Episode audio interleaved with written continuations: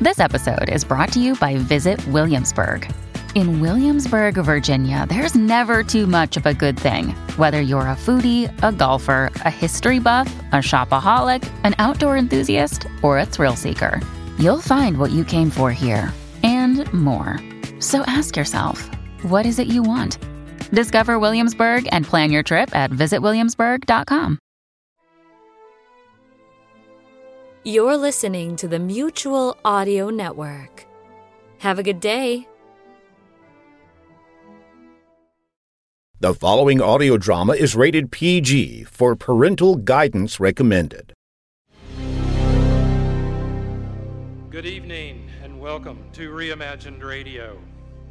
I'm John Barber, producer and director, and it's my pleasure to welcome you tonight to the historic Kiggins Theater in downtown Vancouver, Washington.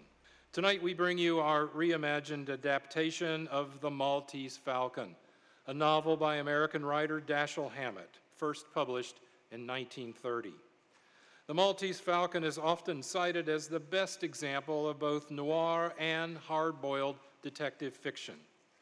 From the noir subgenre, there is a bleak tone with nihilistic characters whose greed causes them to lie, steal, and cheat, becoming entangled more and more in a web of machinations from which they cannot escape.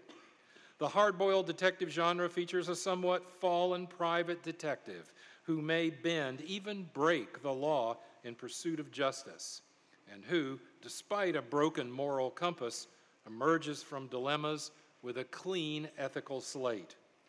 In both noir and hard boiled detective fiction, it is the interaction between characters that moves the story forward.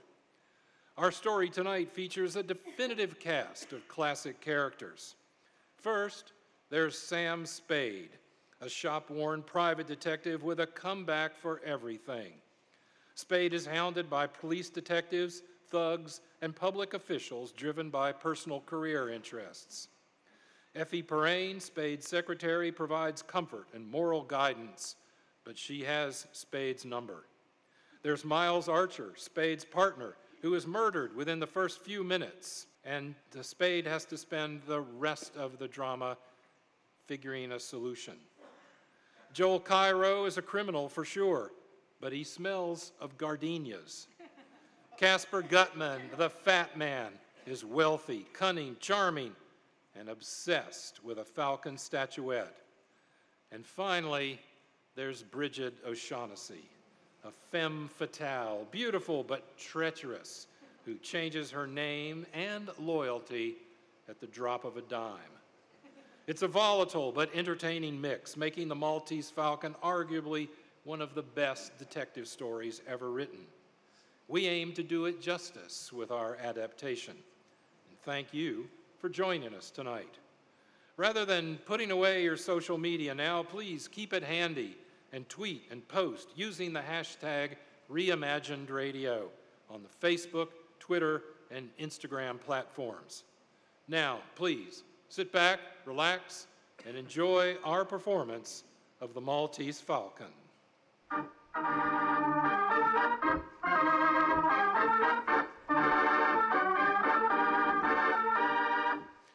Our story tonight is about Sam Spade, a private detective with his own code of ethics. He's a tough enough guy to bluff the toughest thugs and hold off the police, risking his reputation when a beautiful woman begs for his help with a heartbreaking story, all the while knowing that betrayal may deal him a new hand in the next moment. My name is Spade, Sam Spade. License number 357896, issued by the police department in San Francisco. Occupation, private detective, sometimes known as a private eye. My files in the case of the Maltese Falcon are closed, but I've got the Maltese Falcon. I got it and some dough. My partner got murdered, and a very slick chick went up for life. I'll tell you about it. The story begins early one morning. When he heard the knocks at the front door of his San Francisco apartment at 4:30 in the morning, Spade knew it was the police. He was dressed for them, however, a thin white union suit, gray pants and socks, black garters and brown shoes. He wore a green striped shirt, a soft white collar, a green necktie. His rounded shoulders kept his freshly pressed gray jacket from fitting well. Yeah, all right, Spade, open up. We know you're in there, Spade. Come on. Oh, is it? Dundee and Pullhouse want to speak to you. Come in, Lieutenant Dundee. Nice time to make a call. Yeah, yeah, yeah. 4.30 in the morning. Or did your watch stop? We don't have any hours on the force, Spade, and got a couple of questions to ask you. Sure. Hiya, Tom. Fix you a drink. Take the edge off before breakfast. Hello, Sam. No thanks. Uh, What do you know about this killing, Spade? Very little. Miles Archer was your partner, wasn't he? That's right. Spade and Archer, private detectives. Eh, You know, I guess you'll have to change that name. Yeah. From now on, it's just Sam Spade. Yeah. Uh, You don't seem very broken up over this, Spade. Uh, Miles Archer gets shot dead two hours ago, and you toss it off like a scotch and soda. Haven't you anything better to do than popping in here early in the morning and asking a lot of fool questions? And getting a lot of lying answers. You don't like me, do you, Dundee? Well, listen. It's been a long time since I burst into tears because a policeman didn't like me. I don't like private detectives. Cops, not on the force. Now, I asked you what you knew about Miles Archer getting killed. Well, once again, very little. You've always called me at 10 after 2. I understand they found a Webley automatic in the alley with one bullet out of it. Yeah. Was Archer out on a job last night? Well, sure. It was supposed to be tailing a fellow named Floyd Thursby. Thursby. Uh, he was a St. Louis gunman who got in trouble with the law several times for uh, petty crime and battery charges. Why were you tailing him? Oh, come on, Spade, what for? We were trying to find out where he lived. Spade, suppose you answer once without thinking so hard. I'll tell it or not as I damn please. I don't like this, Dundee. Why are you coming in here trying to rope me? Tell me or get out and let me get to bed. We're trying to learn why you were tailing Thursby. My way of learning is to heave a wild and unpredictable monkey wrench into the machinery. It's all right with me if you're sure none of the flying pieces will hurt you. So, why were you tailing Thursby? I wasn't. Miles was. For the swell reason that we had a client who was paying good United States money to have him tailed. Who's the client? Well, I'm sorry. You know I can't tell you that until I've talked it over with the client. Be reasonable, Sam. Give us a chance. My clients are entitled to a decent amount of secrecy. Maybe I can be made to talk to a grand jury or even a coroner's jury, but I haven't been called before either one yet. And it's a cinch I'm not going to advertise my client's business until I have to. How can we turn up anything on Miles' killing if you don't tell us what you've got? Okay. There was a girl who wanted us to tail Thursby. What girl? Yeah, she came in the office yesterday afternoon. I didn't know who she was. Effie announced her about 3 o'clock. Said there was a girl to see me, a girl named Wonderly. There's a girl to see you, Mr. Spade. She says her name's Wonderly. That's Effie Perrine, Spade's secretary. She's a lanky, sunburned woman. Her eyes are brown and playful, her face shiny, boyish. Spade treats her like a little girl, but as Spade will admit, he doesn't know how to talk to women. What is she, Angel? A customer? I guess so. You'll want to see her anyway, Mr. Spade. She's a knockout. Well, sure in, Effie, darling. Will you come in, Miss Wonderly? The woman in Spade's office was indeed, as Effie described her, attractive. Her dress and coat, two shades of blue, matched her eyes. Dark red hair curled from under her blue hat. Her full lips were more darkly red, contrasting nicely with her white teeth. Yeah, that's right. Here, What can I do for you, Miss Wonderly? Well, I. I don't know where to start. I asked at the hotel for a name of a reliable private detective, and they mentioned yours. I see. Well, now, suppose you tell me about it from the very beginning. Well, I'm from New York. I've come here to find my sister, Corinne. Mm-hmm. Well, are you sure she's in San Francisco? Well, she was two weeks ago. I have a letter from her. She. She came here with a man named Thursby, Floyd Thursby. You mean she ran away with him? Yes. Oh, Mr. Spade, I've got to find her. Mother and father are in Honolulu, and it would kill them. I've got to get her back before they come home. Well, what did she say in her letter? Nothing, except that she was all right. I sent her a note begging her not to do anything foolish. I sent it to General Delivery. I told her I was coming out to get her. I shouldn't have done that, should I? Well, it's not always easy to know what to do. You haven't found her? No. No, I told her I'd be at the St. Mark Hotel for her to meet me there. But I've waited three whole days. She didn't come, didn't even send a message. Well, uh, they're gone. Oh, it was horrible waiting. Yesterday afternoon, I went to the post office. Corinne didn't come for her mail, but Floyd Thursby did. And did you speak to him? Yes.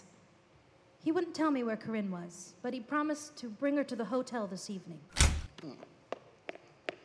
Hey, hiya, Sam. Say, uh, oh, excuse me. Oh, it's all right. It's all right, Miles. Uh, Miss Wonderly, this is Mr. Archer, my partner. Well, uh, how do you do? Mr. Archer. Anything I can do, Sam? Well, uh, Miss Wonderly's sister ran away from New York with a fellow named Thursby. Mm-hmm. Miss Wonderly's seen Thursby and has a date with him tonight at the St. Mark. Maybe he'll bring the sister with him, but chances are he won't. Miss Wonderly wants us to find the sister and get her away from him and back home, right? Yes. But I want you to know that he's a dangerous man. I don't think he'd stop at anything. I don't believe he'd hesitate to to kill Corinne if he thought it would save him. What time is he coming to see you? Between 8 and 10. All right, Miss Wonderly. We'll have a man there. Oh, no, no, Sam. This is too important for that. I'll look after it myself, Miss Wonderly. Oh, thank you. Not at all. Oh. Oh, here. I I brought some money. Will $200 be enough? Well, to begin with, yes. Oh, uh, by the way, it would help some if you'd meet Thursby in the lobby. Oh, I will. You don't have to look for me, Miss Wonderly. I'll see you all right. Thank you. Goodbye. Goodbye. Goodbye, Miss Wonderly. See you tonight. Yes, goodbye. Well, Miles, what do you think of her? You saw her first, Sam, but I spoke first. Uh, I wasn't talking about her as a person. What about her story? Huh? Oh. What about it? Well, you've got a great brain, Miles. Yes, you have. But maybe you're not thinking with your brain. Get out of here and get to work. Now be careful. Uh, so, Miles went out to tail Thursby last night, Yeah. and Thursby shot him. Is that what you think? No, that's what you think, Dundee. I don't know. Tom, get on the phone. Call the St. Mark and ask for a girl named Wonderly. I thought of that myself, Lieutenant. She was never registered. The whole story is probably a fake. Oh, was it? Well, how about yours, Mr. Spade? Uh, Tom, what's your boyfriend getting at? I'll tell you what I'm getting at. Floyd Thursby was shot down in front of his hotel an hour ago. Where were you tonight, Spade? I was right here all night long. Got any proof? No. So you think I shot Thursby, huh? Yeah. Yeah, I think you did. Well, I know where I stand now. Did uh, Thursby die? yes. And how did I kill him? I forget. He was shot three times in the back with a 44. Hotel people know anything about him? Nothing, except he'd uh, been there a week Alone? alone. Well, did you find out who he was? uh, What his game was? Nope. We thought you could tell us that. I have never seen Thursby, dead or alive. Now look, Spade. If you did kill Thursby, you'll get a square deal and most of the breaks. I don't know that I blame you a lot, uh, the man that killed your partner, but that wouldn't keep me from nailing you. Well, fair enough. Now, good night, gentlemen. I'm tired. That's how it began. This slick dame comes to see me, gives me a song and dance about her sister and a guy called Floyd Thursby. She wants me to get her sister back before her mother and father get in from Hawaii. I put my partner, Miles Archer, on the case. That night, he gets murdered. And so does this guy, Thursby.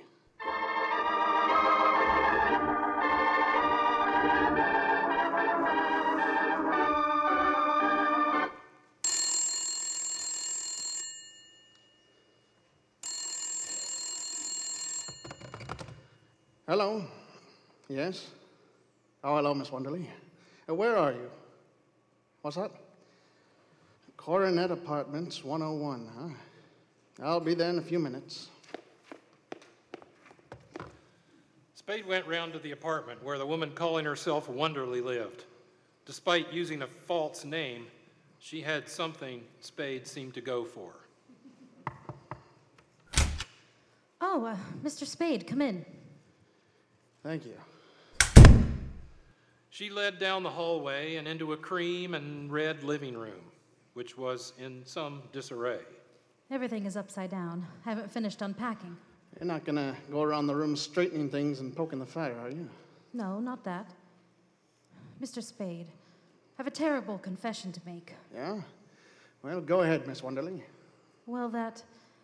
that story I told you yesterday was all a story. Oh, that's all right. Of course, you lied to us about your sister and all that, but that doesn't count. I didn't believe your story. Then, I believed your $200. you mean. You mean you paid too much for someone who was telling the truth, and enough more to make it all right. Oh, I see. No, Angel, you have no idea. I don't care what kind of tricks you're up to, what your secrets are, but I gotta have something to show that you know what you're doing. I do know. Please believe that I do, and that it's all for the best, and. Show me. I'm willing to help you. I've done what I could so far.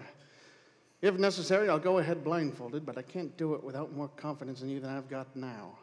You gotta convince me that you know what it's all about. That you're not simply fiddling around by guessing by God, hoping it'll all come out all right somehow in the end. Where can we start? Well, let's clear up one thing first, Miss Wonderly. What? Your name. Now, what is it? Not Wonderly. No, it's really O'Shaughnessy. First name? Bridget. Bridget O'Shaughnessy. Ah, that's one I can believe. Mr. Spade, tell me. Am I to blame for last night? Well, not unless there are things I don't know about. You warned us that Thursby was dangerous, so I would, wouldn't say it was your fault. Oh, thank you. Mr. Archer was so. so alive yesterday, so solid and hearty. Now, stop it. He knew what he was doing. Those are the chances we take. Anyway, there's no time for worrying about that. Right now, there's a flock of cops running around with their noses to the ground. Mr. Spade, do they know about me? Well, so far, all they know is there's a girl somewhere.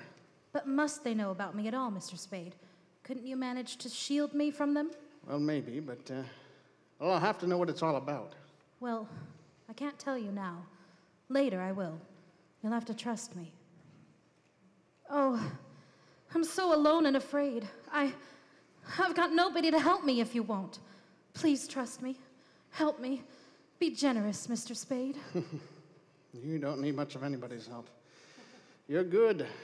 It's chiefly your eyes, I think, and that throb you get in your voice when you say things like, Be generous, Mr. Spade. All right. I deserve that. But the lie was in the way I said it, not in what I said. You can leave if you like. No, no, no, not yet. I got nothing against trusting you blindly, but uh, I can't do you any good if I don't know what it's all about. For instance, I gotta have some sort of a line on your friend Thursby. I met him in Hong Kong. We came here just last week. Where? Not from Hong Kong. No. Where? Well, I I can't tell you. Well, go on. I needed him. I was completely dependent on him. He knew it. He took advantage of it to double cross me. How? I can't tell you that either. Well, uh, why'd you want him shadowed? I wanted to learn how far he'd gone, whom he was meeting. Did he kill Archer? Yes, certainly. Well, Thursby had a Luger in his shoulder holster. Archer wasn't killed with a Luger. Floyd always carried an extra revolver in his overcoat pocket. Why all the guns? He lived by him. There was a story in Hong Kong that he had come there as a bodyguard for a gambler who had to leave the United States. The gambler disappeared, and people said Floyd knew about his disappearing. I don't know.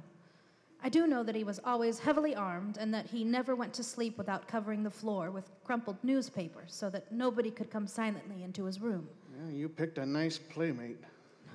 Only that sort could have helped me if he had been loyal. Yes, if. All right, let's have it now. How about a spot you in?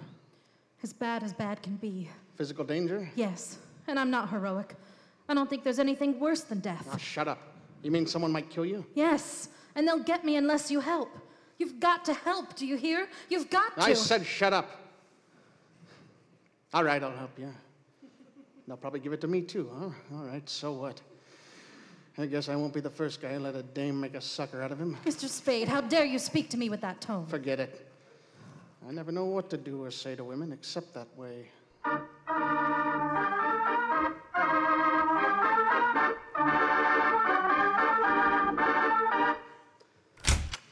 He's back again, Mr. Spade. Who, Effie? That fella that was here this morning. Here's his card. Joel Cairo. What is he, a character? Mm-hmm. Foreign type. He smells like gardenia flowers. Gardenias, huh? Oh, Well, uh, show him in, Effie. Right. Will you come in, Mr. Cairo? You're very kind, thank you. Joel Cairo was a dark man of medium height. His hair was black and smooth and glossy. A square cut ruby gleamed against the deep green of his cravat. His black coat flared slightly over his hips. His trousers fitted his legs slightly more tightly than was currently the fashion. The uppers of his patent leather shoes were hidden by fawn spats. He held a black derby hat in a yellow chamois gloved hand. His teeth were very white. He was foreign. Now, uh, sit down, Mr. Cairo. Thank you. I'm Sam Spade. Something I can do for you, Mr. Cairo? Yes, thank you. But first, may a stranger offer condolences for your partner's unfortunate death? Thank you. And may I ask, Mr. Spade, if there is is a certain relationship between that unfortunate happening and the death later of the man Thursby? May I ask that? No. I beg your pardon. Mr. Spade, I am trying to recover a, an, an ornament that has been, shall we say, mislaid. I thought and hoped you could assist me. Yeah? The ornament is a statuette, a black figure of a bird, Yeah? and I'm prepared to pay, on behalf of the figure's rightful owner, the sum of $5,000 for its recovery. And uh, wh- what is the phrase? Uh, uh, no questions will be asked. Well, $5,000 is a lot of money. Come in. Is there anything else for me, Mr. Spade? Oh, no. Uh, good night, Effie. Uh, lock the door when you go, will you? Good night. Yes, Mr. Cairo, $5,000 is a, a very. What do you think you're doing? I am pointing a revolver at a spot directly between your eyes. You will please clasp your hands together at the back of your neck and do not move. I intend to search your office, and if you attempt to prevent me, I shall certainly shoot you. All right. Go ahead. You will please stand. I shall make sure you are not armed. Certainly. Oh, oh. All right, Mr. Cairo, drop the gun, please. Drop it. Drop it. Or do I twist your arm off at the elbow? You- uh, here, take it. Yeah, thanks. Now sit down over there and behave yourself. You. You have bruised me, Mr. Spade. Well, I'm sorry. I guess I got a little annoyed. I don't like guys who make a phony offer of $5,000. You are mistaken, Mr. Spade. That was and is a genuine offer. Yeah? I am indeed prepared to pay $5,000 for the figure's return. You have the figure? No. Then why did you risk serious injury to prevent my searching for it? Well, I should sit around and let people come in and stick me up. So the offer still goes, huh? Uh, most certainly. Well, all right. Now let's put all the cards on the table. Your first guess was that I had the bird. Yeah, there's nothing to that. Now, what's your second guess? That you know where it is, or at least that you know it is where you can get it. Well, you're not hiring me to do any murders or burglaries for you, but simply to get it back if possible in an honest, lawful way. if possible. And in any event, with discretion. I am at the Hotel Belvedere when you wish to communicate with me. Good evening, Mr. Spade. So long.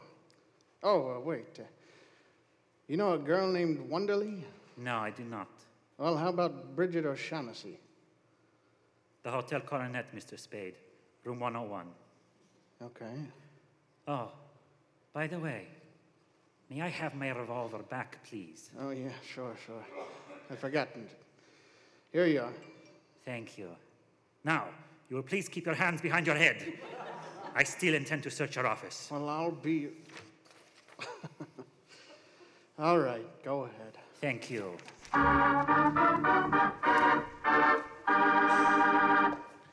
After Cairo left, Spade started for Bridget O'Shaughnessy's hotel. Oh, Mr. Spade. The eagerness with which Miss O'Shaughnessy greeted Spade suggested she was not entirely certain of his visit. Do you have any news for me? Yeah, a little. Did you manage it so the police won't have to know about me? No, they won't. For a while, anyway. Oh, well, you won't get into any trouble, will you, Mr. Spade? Oh, I don't mind a reasonable amount of trouble. Do sit down, please. Now, look, you aren't exactly the sort of person you pretend to be, are you? I'm not sure I know what you mean. Oh, the schoolgirl manner, stammering, blushing, all that. Because if you are, honey, we'll never get any place. Now, stop acting. All right. I'm sorry. Good. I saw Joel Cairo tonight. You. you know him? Only slightly. What did he say? About what? About me? Nothing. Well, what did he talk about? Well, he offered me $5,000 for the blackbird. Oh, did he? And what did you say? Well, I said $5,000 is a lot of money. It is. It's a lot more than I could ever offer you if I must bid for your loyalty. well, that's good. Coming from you.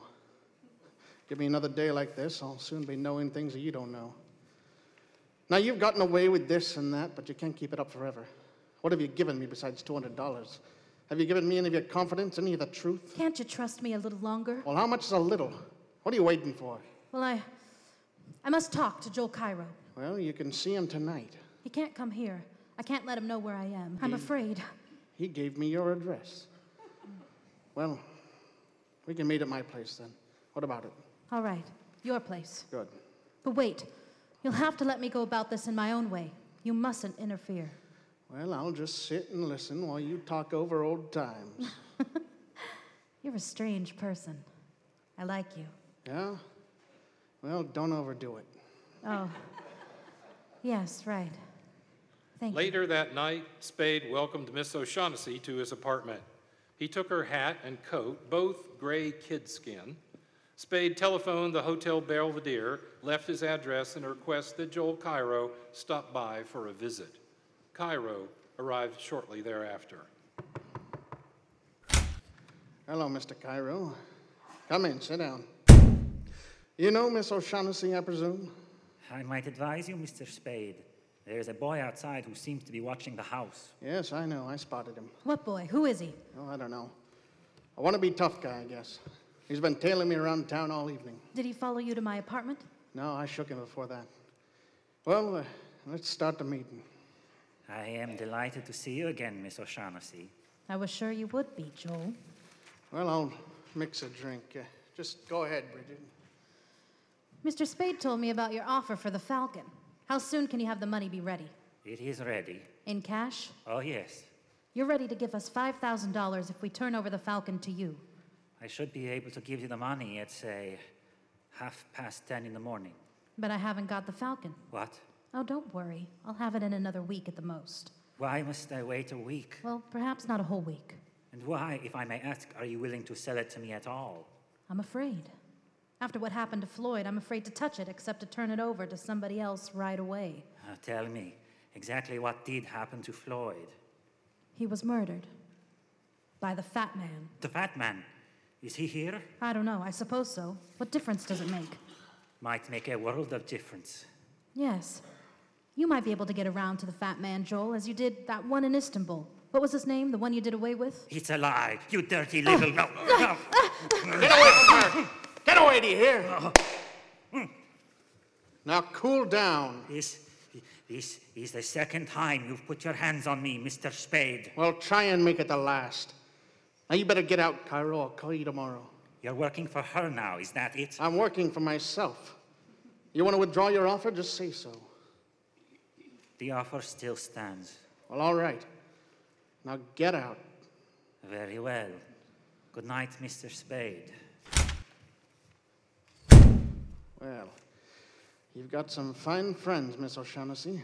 Do they always try to throttle you? I suppose I ought to thank you. Well, you've had your talk with Cairo. Now you can talk to me. Well, it didn't work out the way I'd hoped. I'll have to go now. Oh, no, no, no. Not until you've told me about it.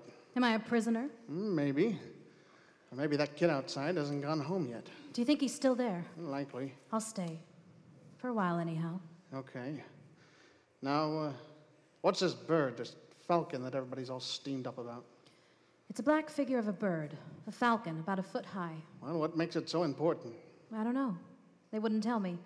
But they promised me $5,000 if I helped them get it from the man who had it. That was in Istanbul? Yes. Well, uh, go ahead. That's all. They promised me the money to help them, and I did. Then we found out that Joel Cairo meant to desert us, taking the Falcon with him and leaving Floyd and me nothing. So we did exactly that to Mr. Cairo. We took the bird and left him with nothing. Hmm. But then I wasn't any better off than before because Floyd hadn't any intention of keeping his promise to me about sharing equally. I learned that by the time we got here. And what's the bird made of? Porcelain or black stone. I, I don't know. You're a liar. What? A liar. Yes, I am. I've always been a liar. Well, don't brag about it. Is there any truth at all in that yarn? Some. Not very much. All right. Well, we've got all night before us. I'll put some coffee on and we'll try again. Oh. Oh, I'm so tired. I'm so tired of lying and thinking up lies and not knowing what is a lie and what's the truth. Don't ask me. Please don't. If there's any kindness in you at all, Spade never knows what to do or say to women except to be straight ahead. Some might think of Spade as a man with stunted social skills, but Spade never let that bother him. What are you trying now? Oh, that's right. Turn on the beauty. Let your eyes get nice and starry. Put your arms around my neck and look pleadingly at me. Oh, now you're great. You think it's going to get you any place? ah, it couldn't. With you. No? Well, don't be so sure.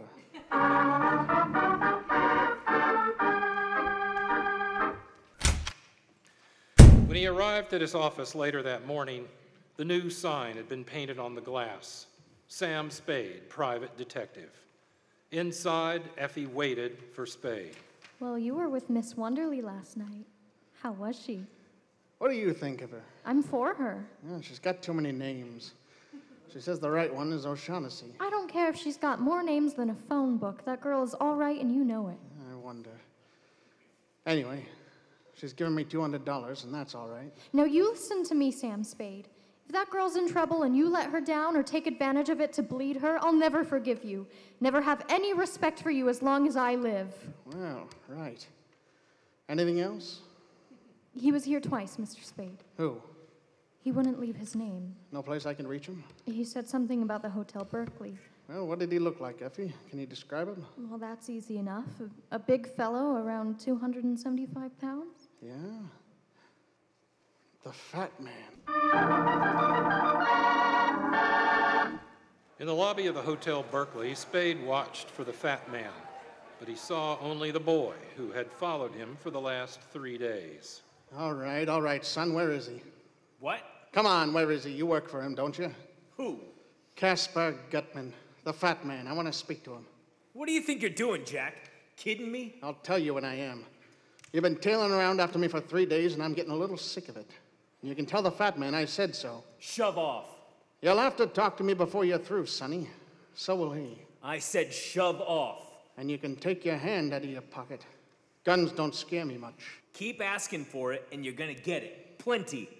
People lose their teeth talking like that. If you want to hang around, be polite. Now, how do I get in touch with the fat man? Room 407, this afternoon at 3. He's expecting you. Spade walked around killing time. He got his shoes shined. He went to John's Grill and ordered chops, a baked potato, and sliced tomatoes. He ate slowly, thinking, waiting to meet the fat man. Ah, Mr. Spade, delighted to see you, delighted. Please come in. How do you do, Mr. Gutman? Casper Gutman, the Fat Man, was true both to his given and nicknames. His great egg shaped body was propelled efficiently by his short, stout legs. His eyes were like his hair, dark and sleek, peering out from the rolls of flesh surrounding them. He wore a black cutaway coat, an iridescent vest of many colors, shiny and glittery like an opium dream, an ascot tie with a pinkish pearl, gray striped worsted trousers, and patent leather shoes. He was exuberant in voice and manners as he greeted Spade. Sit down, my friend. We'll have a little drink. Well, I can't stay long, sorry. I've got an appointment at the district attorney's office. So, interesting. Say when, Mr. Spade. I'll leave it to you. excellent, excellent. I distrust a man who says when. If he's got to be careful not to drink too much, it's because he's not to be trusted when he does. You're a closed mouthed man. No, I like to talk. I enjoy it. Better and better. I distrust a closed mouthed man. He generally picks the wrong time to talk and says the wrong thing. Talking is something you can't do judiciously unless you keep in practice. Well, sir, we'll talk. That's swell. Will we talk about the blackbird? You're the man for me, sir. No beating around the bush, but right to the point. But first, sir, answer me a question. Are you here as Miss O'Shaughnessy's representative or Mr. Cairo's? Well, there's nothing certain about it either way yet. It depends. But which will you represent? It will be one or the other. Not necessarily. Who else is there? Well, there's me. Ah, that's wonderful, sir. Wonderful. I do like a man who tells you right off that he's looking out for himself. Don't we all? I don't trust a man that says he's not. And the man that's telling the truth when he says he's not, I distrust most of all, because he's an ass that's going contrary to the laws of nature. Uh, let's talk about the blackbird. Let's, Mr. Spade. Have you any conception of how much money can be got for that blackbird? No. Well, sir, if I told you half, you'd call me a liar. No, not even if I thought so. you uh, know what the bird is, of course. No, I don't. You don't. They didn't tell you that. Well, I know what it's supposed to look like, and I know the value in human life you people put on it. But Miss O'Shaughnessy didn't tell you what it is, and Cairo didn't either. Mm-mm. Well, they must know what it is. Or, or do they? What, what is your impression, sir? Well, there isn't much to go by. Cairo wouldn't talk. The girl said she didn't know, but I took it for granted she was lying. Then they don't know. I am the only one in this whole wide, wonderful world who does. Well, that's great. When you've told me, that'll be two of us. Mathematically correct, sir. But I don't know for certain that I'm going to tell you. Now, don't be foolish. You know what it is, I know where it is. That's why I'm here. Well, sir, where is it? There, you see, I must tell things, but you refuse. That is hardly equitable, sir. No, no, no, no. I don't think we can do business along these lines. You don't, huh? Well, think again and think fast. I told that tough guy of yours that you'd have to talk to me before you were finished. Now I tell you that you'll do your talking today or you're through. Now, what are we wasting my time for? I can get along without you. Now, talk. Talk. Anything wrong, boss? Come in, Wilmer. Oh, yeah, yeah, come in, Sonny. Keep your hat on and your hand off your gun, or I'll knock your ears down. Listen, you. Wilmer! Just stand over there, Wilmer. Excitable young man, Mr. Spade. Well, make up your mind, Gutman. While you're doing it, keep that punk away from me. I'll kill him. Mr. Spade, I must say you've a most violent temper. Well, think it over. You got till 5:30. Then you're either in or out for keeps. I'm off to see the district attorney.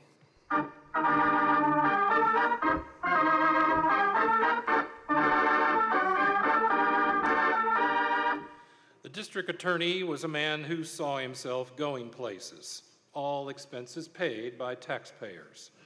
He was blond, medium of stature, perhaps 45, with aggressive eyes behind black eyeglasses. He wore a Brooks Brothers suit with a club tie, black cap-toed shoes. He started right in with Spade as soon as he was seated in front of his attorney's desk, large enough to accommodate a landing airplane. Now look, Mr. Spade, I've got a murder on my hands. The boss is yelling for a conviction. We need your help. Now, who killed Floyd Thursby? I don't know. Hmm. Perhaps you don't, but you could make an excellent guess. Well, my guess might be excellent or it might be crummy. Either way, Mrs. Spade didn't raise any children dippy enough to make guesses in front of a district attorney and a stenographer. uh, Mr. Spade, I wish you wouldn't regard this as a formal inquiry, and please don't think I have any belief in those theories the police seem to have formed. You see, they think you killed Thursby. Yeah? Well, what's your theory? Uh, simple. Uh, tell me who Archer was shadowing Thursby for, and I'll tell you the murderer. Well, that's where you're wrong. Whether I'm wrong isn't for you to judge. I'm a sworn officer of the law, Mr. Spade. My duty. I is thought this inclu- was an informal talk. Well, it is, but I just. Well, then want- listen. The police think I'm mixed up in those killings. Well, my best chance of clearing myself is to bring in the murderers all tied up. My only chance of ever tying them up is by keeping away from you and the cops, because you'd only gum up the works. Now, just a minute, Mr. Spade. I got nothing to tell you or the police, and I'm tired of being called things by every crackpot on the city payroll. If you want to see me, pinch me or subpoena me or something, and I'll come down with my lawyer. See you at the inquest.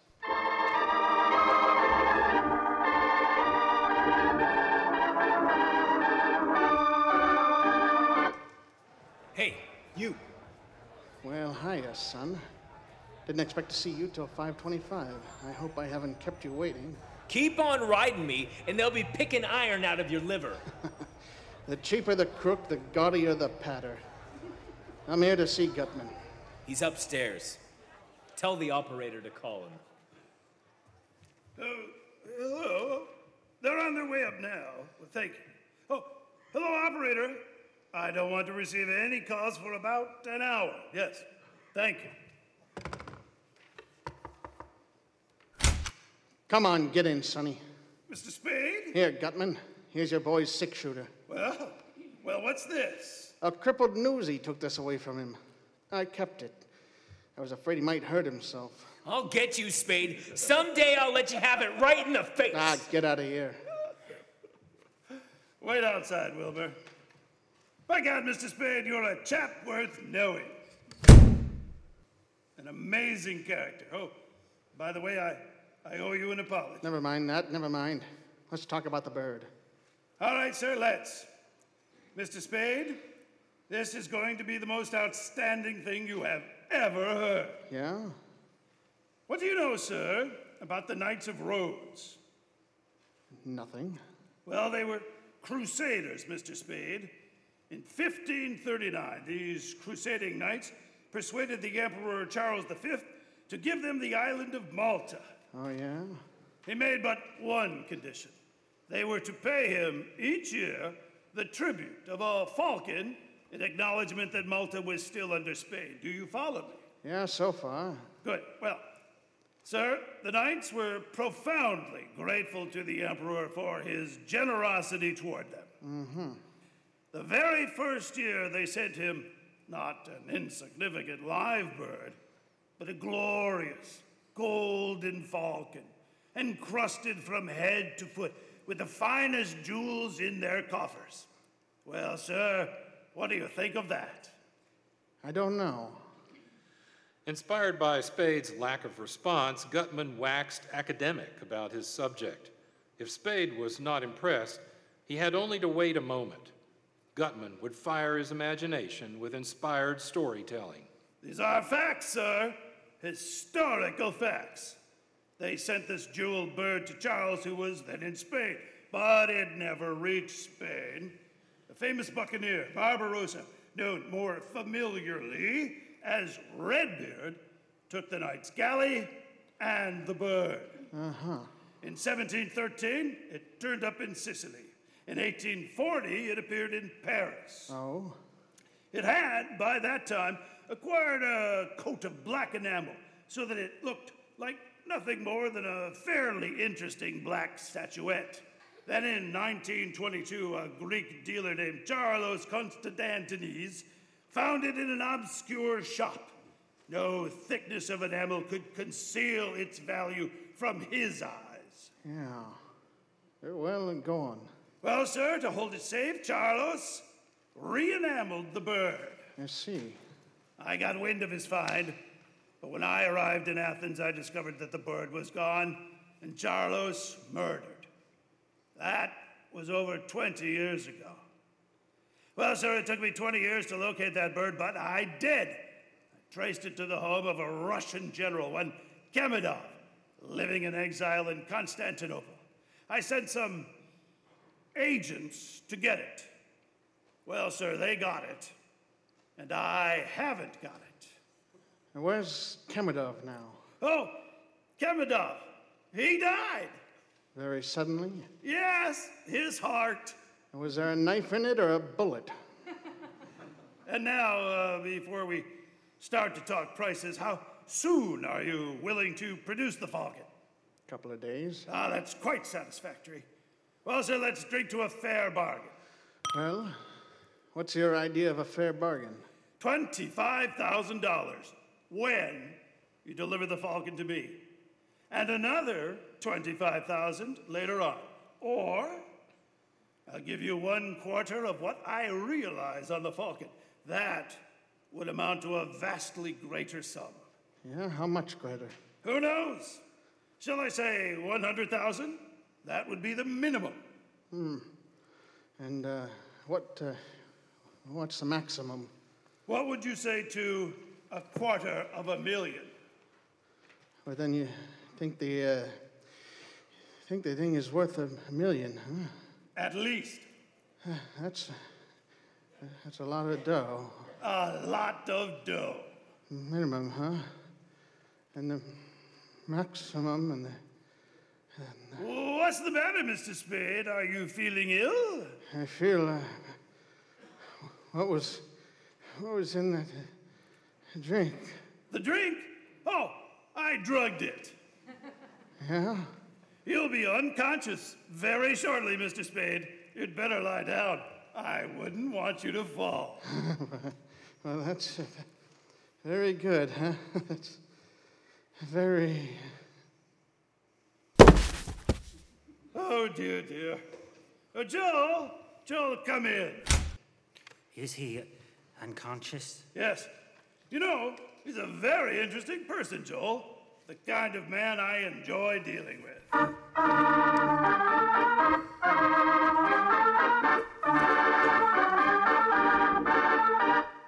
Spade woke up on the floor, a crumple of arms and legs right where he had fallen. My first thoughts were about three characters and a black bird. My partner was dead, and the cops were getting very uncooperative about the whole thing, including who killed Floyd Thursby. The name of Sam Spade was a cinch for the back page obituaries, but I came out of it somehow and managed to get up and stagger out of that apartment. I went around to the hotel where Joel Cairo had a room and made a deal with the house dick to let me search it. All I could find was a newspaper in the wastebasket, folded back to the steamship news. There was a list of arrivals, and one was marked. It said, 8 7 a.m., the La Paloma from Hong Kong. Well, that was good enough for me. I got a cab and rode to the docks. The La Paloma was on fire and burning beautifully. I went back to my office to hold my aching head and think things over. Mr. Spade, what happened to you? I wouldn't know. I went visiting this afternoon and was greeted with knockout drops. I collapsed and came to just a little while ago, all spread out on a man's floor. Who did it? The fat man. But why? Didn't have a chance to ask. Evidently, he wanted to get me out of the way for something. But I don't get it. You.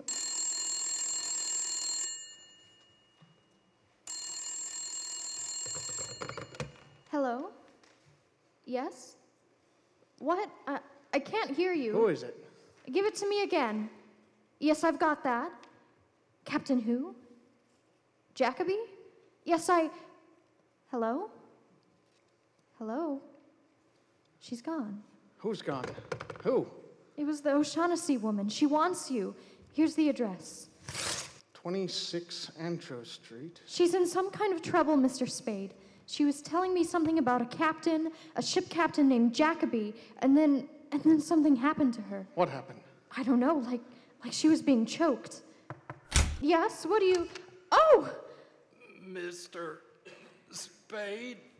Who is it, Effie? I it's I don't know, it's Mi- Mr. S- Spade, Yes? this package for you. She told me for you. He was a tall guy in a long black overcoat with a package in his hands, making gurgling noises before he fell like a tree. For you. Mr. Spade, Mr. Spade. Shut we- up. Close the door. Yes. Spade took a good look at the dead man on his office floor. He was Captain Jacoby off the La Ploma. Is he Is he dead? Got about four slugs in him, that's all. Oh, Come on, pull yourself together. I'm all right. Uh, uh, give me the scissors off the desk, will you? I want to see what's in this package. Here. What is it? Spade unwrapped the package, and there it was the blackbird. We've got it, Angel. We got it. The Maltese Falcon. The falcon? Oh, look at it. A black bird. A million bucks under a coat of enamel. She said there was a. That's what she was trying to tell us. Now listen, I gotta get to her.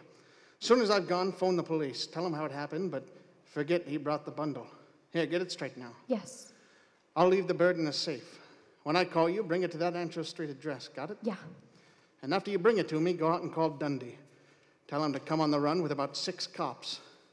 No mistakes, Effie. I may need 'em.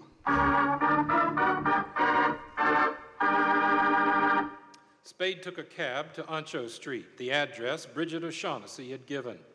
The house was the second from the corner, a white stucco, one story bungalow. A for sale or rent sign hung on a post out front. Judging by the neglected yard, now full of weeds, the house had been available for months. Spade stepped on the front porch and tried the front door, amused that it opened to his first touch. Inside, he searched each room, looking for Bridget O'Shaughnessy. He found her shivering in the dark corner of the back bedroom. He carried her to the living room, put her on the couch, and switched on the lights, and found a surprise party waiting to greet him. Just keep your hands up, Mr. Spade, and sit down. Wilmer, shut the door. Well, sir, we're all here waiting for you. And now, let's sit down, Spade, and be comfortable. Sure.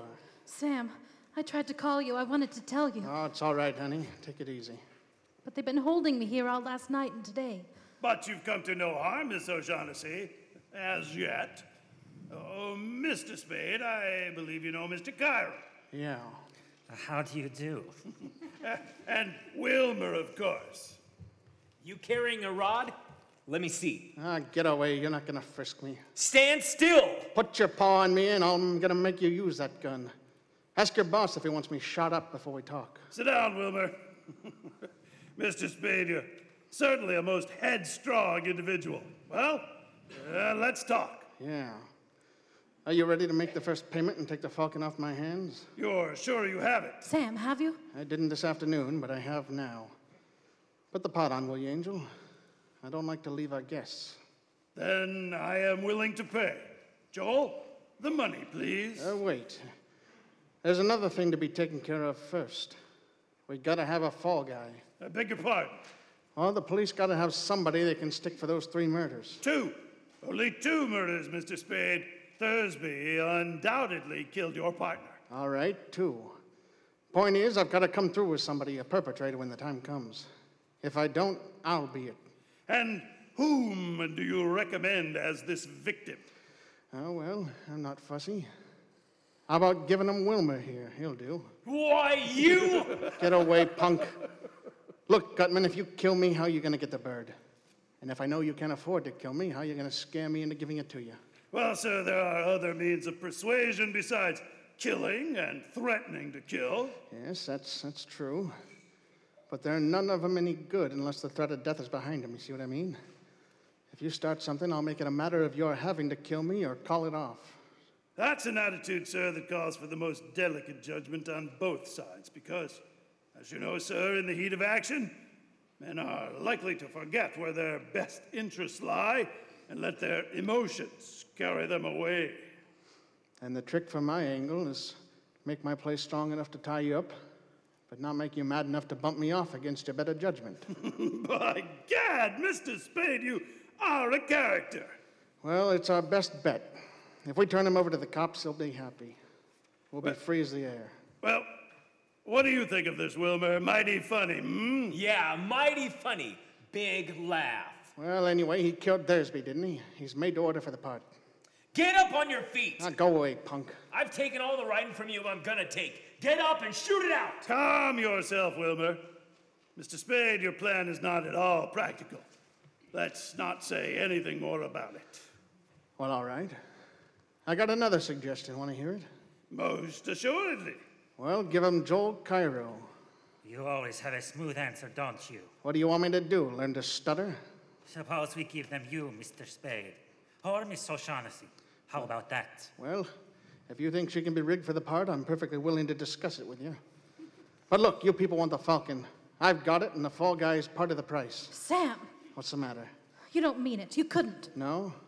Because I don't think the cops will be happy, Angel. Well, personally, I see only one guy who's really right, and that's Wilmer. I'll kill him! I'll kill him! Sit down, punk. Maybe you'll make more of an impression. You standing in your cheap suit isn't working. Stop it! Stop it, do you hear? I told him to lay off. I warned him.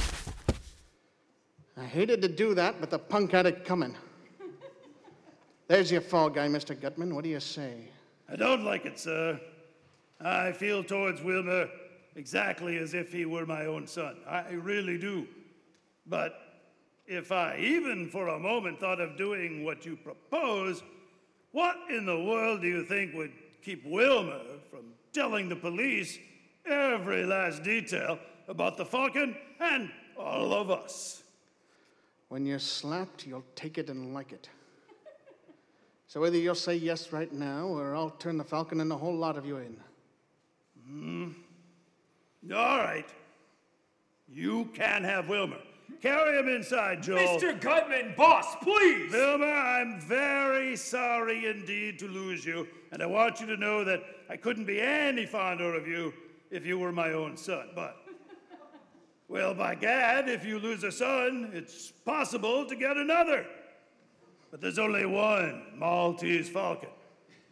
Where is it, Mr. Spade? My uh, secretary left an hour ago with the Falcon. She ought to be here in a few minutes. What about the money, Gutman? In a few minutes when she gets here. Good enough. Now uh, let's get the details fixed. Now, why did Wilmer kill Thursby, and why and where did he shoot Captain Jacoby? Well, I shall be candid with you, sir. Thursby was Miss O'Shaughnessy's ally. We believe that disposing of him would frighten Miss O'Shaughnessy into patching up her differences with us. Well, that sounds all right. Now, uh, Jacoby? Captain Jacoby's death was entirely Miss O'Shaughnessy's fault. That's a lie. Well, tell me what happened. Cairo saw in the newspaper that Jacoby's ship was arriving. They remembered that Jacoby and Miss O'Shaughnessy had been seen together in Hong Kong. Well, sir, he put two and two together and guessed the truth. She had given the bird to Jacoby to bring here. Yes? And at that juncture, you decided to slip me the Mickey, huh? Well, I'm sorry. There was no place for you in our plans, Mr. Spade. Mr. Cairo and Wilmer and I went to the boat to call on Captain Jacoby and Miss O'Shaughnessy. We persuaded Miss O'Shaughnessy to come to terms, or so we thought. Well, sir, we should have known better. En route to my hotel, Captain Jacoby and the Falcon slipped completely through our fingers, except that Wilmer put a few bullets in him while he was running away. Oh, by the way, you said Jacoby died? Yes? But uh, not until after he brought me the Falcon. Ah, well, there's a bright side to everything, isn't there? I'll get it. It's my secretary. You won't mind if I go to the door with you. All right, come on. Mr. Spade, Oh, well, thanks a lot, Effie. I. I wrapped it up again. Is there anything else? Uh, no, thanks. Uh, bye, Effie. Goodbye, Mr. Spade. Let me have it, Mr. Spade. Now, easy, easy. Let me see it quickly. Here. I guess the pleasure ought to be yours, Mr. Gutman. After 20 years. 20 years! Yes. There it is. There you are, beauty. Is it? Is it the Falcon? The original? We will make sure. Your knife, Joel. Here. Thank you. Just a tiny cut in the enamel, and underneath we've. Ah! Gutman, what's the matter? It's a fake! It's lead! It's a fake! But it can't be. All right, O'Shaughnessy, you've had your little joke. Now tell us about it. No, no, Sam, no. That's the one I got from Kemadov, I swear. You bungled it, Gutman. You and your stupid attempt to buy it. Kemadov found out how valuable it was. No wonder we had such an easy time stealing it. You, you, you imbecile, you bloated idiot, you stupid fathead, you. He put a fake in its place. Yes, that is Kemadov's hand. There's no doubt of it. Well, Joel, what do you suggest? Shall we stand here and shed tears and call each other names?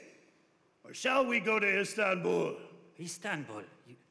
You're still going to look for the falcon. For 20 years I have wanted that little item and I have been trying to get it. I will go on trying. Very well. I'll. I'll go with you. Yet, Wilmer, we'll start tomorrow. Yes, tomorrow. Wilmer, we're. Why, why, he's gone. What? The window is open. He's gone. Ah, swell lot of thieves. Well, we have little enough to boast about, sir, that is true. But the world hasn't come to an end just because we've run into a little setback. I'm sorry about your money, Mr. Spade, but of course, you didn't earn it. Well, I held up my end. You got your falcon. Your hard luck, not mine, that it wasn't what you wanted. My hat, Joel. Now, wait a minute. Wait a. Mr. Spade, it will do you no good to argue. I haven't the money with me anyhow. Well, I had an idea. That was it. Now, sir, we'll say goodbye to you. And since the shortest farewells are best, adieu. And to you, Miss O'Shaughnessy, I leave the lead falcon as a little memento. I do.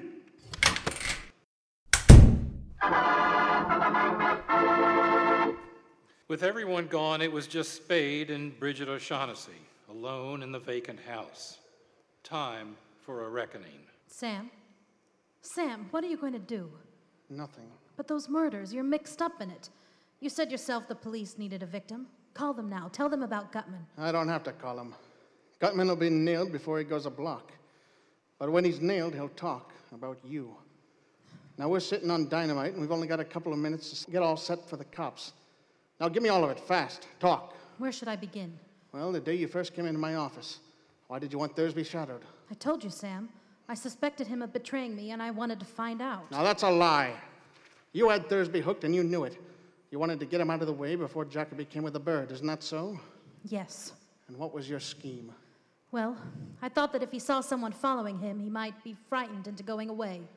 Well, then you must have told Thursby that Archer was following him. Yes, I told him. But please believe me, Sam. I wouldn't have told him if I thought Thursby would kill him. Well, if you thought he wouldn't kill Archer, you were right, Angel. He didn't? No. Archer had been a cop too long to be caught like that up a blind alley with his gun tucked away on his hip and his overcoat buttoned. But he would have gone up there with you, Angel. He was just dumb enough for that. Sam! And then you could have stood as close to him as you liked in that dark and put a hole through him with a gun you'd gotten from Thursby that night. Don't. Don't talk to me like that, Sam. You'd know I didn't. Oh, shut up. This isn't the spot for the schoolgirl act. Why'd you shoot him? Oh, I didn't mean to at first. I didn't really, but when I saw that Thursby couldn't be frightened, I. Oh, Sam, darling. Go on, go on. When you found out that Thursby didn't mean to tackle Archer, you borrowed the gun and did it for yourself, right? Yes. You didn't know then that Gutman was here hunting for you until you heard Thursby had been shot. And then you knew you needed another protector, so you came back to me. Yes, but but Sam, it wasn't only that. I would have come back to you sooner or later. Don't give me that. A pair of us are sitting under the gallows. From the very first minute I saw you, I knew that I Oh, you angel. I hope they don't hang you, precious, by that sweet neck. What? Oh no, you're not going to Yes, Angel, I'm going to send you over. Chances are you'll get off with a life. If you get a good break, you'll be out of San Quentin in 20 years. You can come back to me then. If they hang you, well, I'll always remember you. Oh no, don't, Sam. Don't say that. You're taking the fall, darling. You're doing this to me. Don't you understand, Sam? I'm in love with you. That's the stuff that dreams are made of. I want to believe you. All of me wants to say the hell with the consequences and believe you. You counted on that for me just as you counted on that with the others, but I won't do that. but you can't. You can't. Yes, I can. You killed a man, darling, remember? I haven't lived a good life, Sam, it's true. I've been bad, worse than you could know. But I'm not all bad. Look at me, Sam. You know I'm not all bad, don't you? You can see that, can't you? And can't you trust me just a little? You know, that's good. Because if you actually were as innocent as you pretend to be, we'd never get anywhere. You know deep down in your heart. You know that in spite of anything I've done, I love you. I don't care who loves who. I'm not going to play the sucker. I won't walk in Thursby's and I don't know how many others' footsteps. When a man's partner is killed, he's supposed to do something about it. It doesn't make any difference what you thought of him. He was a partner, and you're supposed to do something about it. And it happens, I'm in the detective business. Well, when one of my organization gets killed, it's bad business to let the killer get away with it. Bad all around, bad for every detective everywhere. You killed Miles, and you're going over for it. Sam, That's the cops. don't let them in, please! Sit tight, honey. Sam! Hello, Spade. Come in. You get the fat man? We got him. Kid two. Oh, swell. Well, here's another one for you. She killed Miles. Can you prove it? Can I, Miss O'Shaughnessy? Can I prove it? Go on, tell him. Yes. All right. Come on. So long, Miss O'Shaughnessy. This. this doesn't mean anything to you, does it? Don't you love me, Sam? And what about the money? I could have steered you into a lot of money. Well, a lot of money would have been at least one more item on the other side of the scales, If you loved me, you'd need nothing more on that side. maybe. But I won't play the sap for you. You're going away. I'll have some rotten nights, but that'll pass.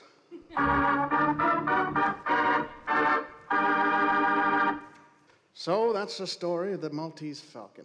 Every bit of it true. I'm still a private eye, but working alone. No more partners. It's easier that way. I can pick and choose my clients, always knowing that I've got the gold bird hidden away safely. Yeah, I had a copy made from some melted lead candlesticks I got from a fence in Chinatown. The real one I hid away. Someday, maybe when the case is even colder, I'll sell it, take the money, and buy a small bar up in North Beach. I'll sit at one end, drink one for miles, and talk to customers. One day, another slick chick will walk in with an improbable story, but she'll have to convince me she knows what her story's all about and not just fiddling around, hoping it'll all come out all right in the end.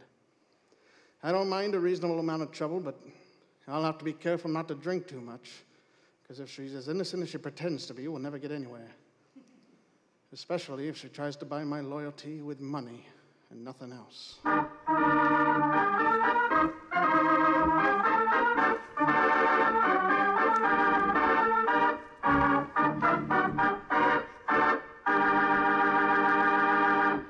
Thank you so much for joining us tonight as we reimagine the Maltese Falcon.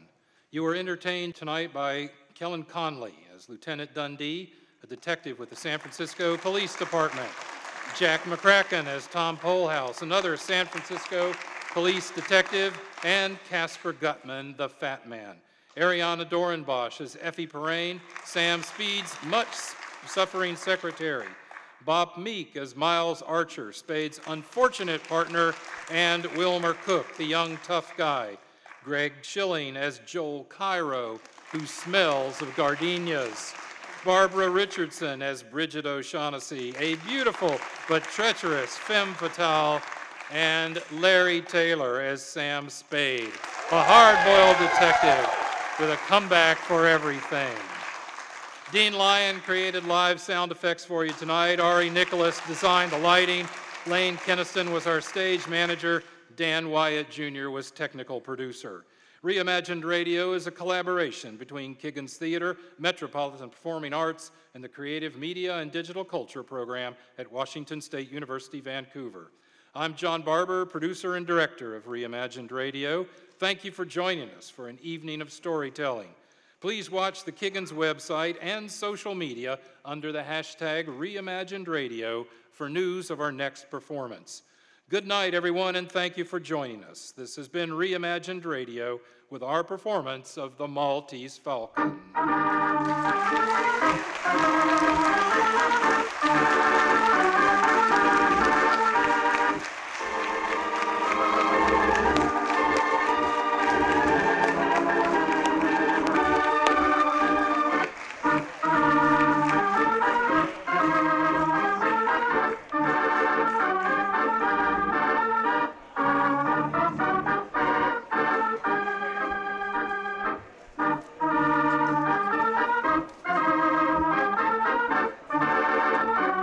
Thank you.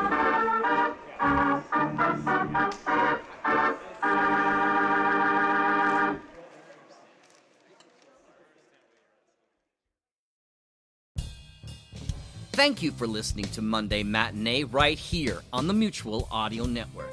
Please consider subscribing to other days of the Mutual feeds, including Tuesday Terrors for horror, Wednesday Wonders, our science fiction and fantasy magazine, Thursday Thrillers for action, adventure, mystery, and crime drama, Friday Follies, our end of the week comedy series, Saturday Story Circle for kids and families alike, and Sunday Showcase, bringing you the very newest in audio releases for the week from our United Artists of Audio, right here on the Mutual Audio Network.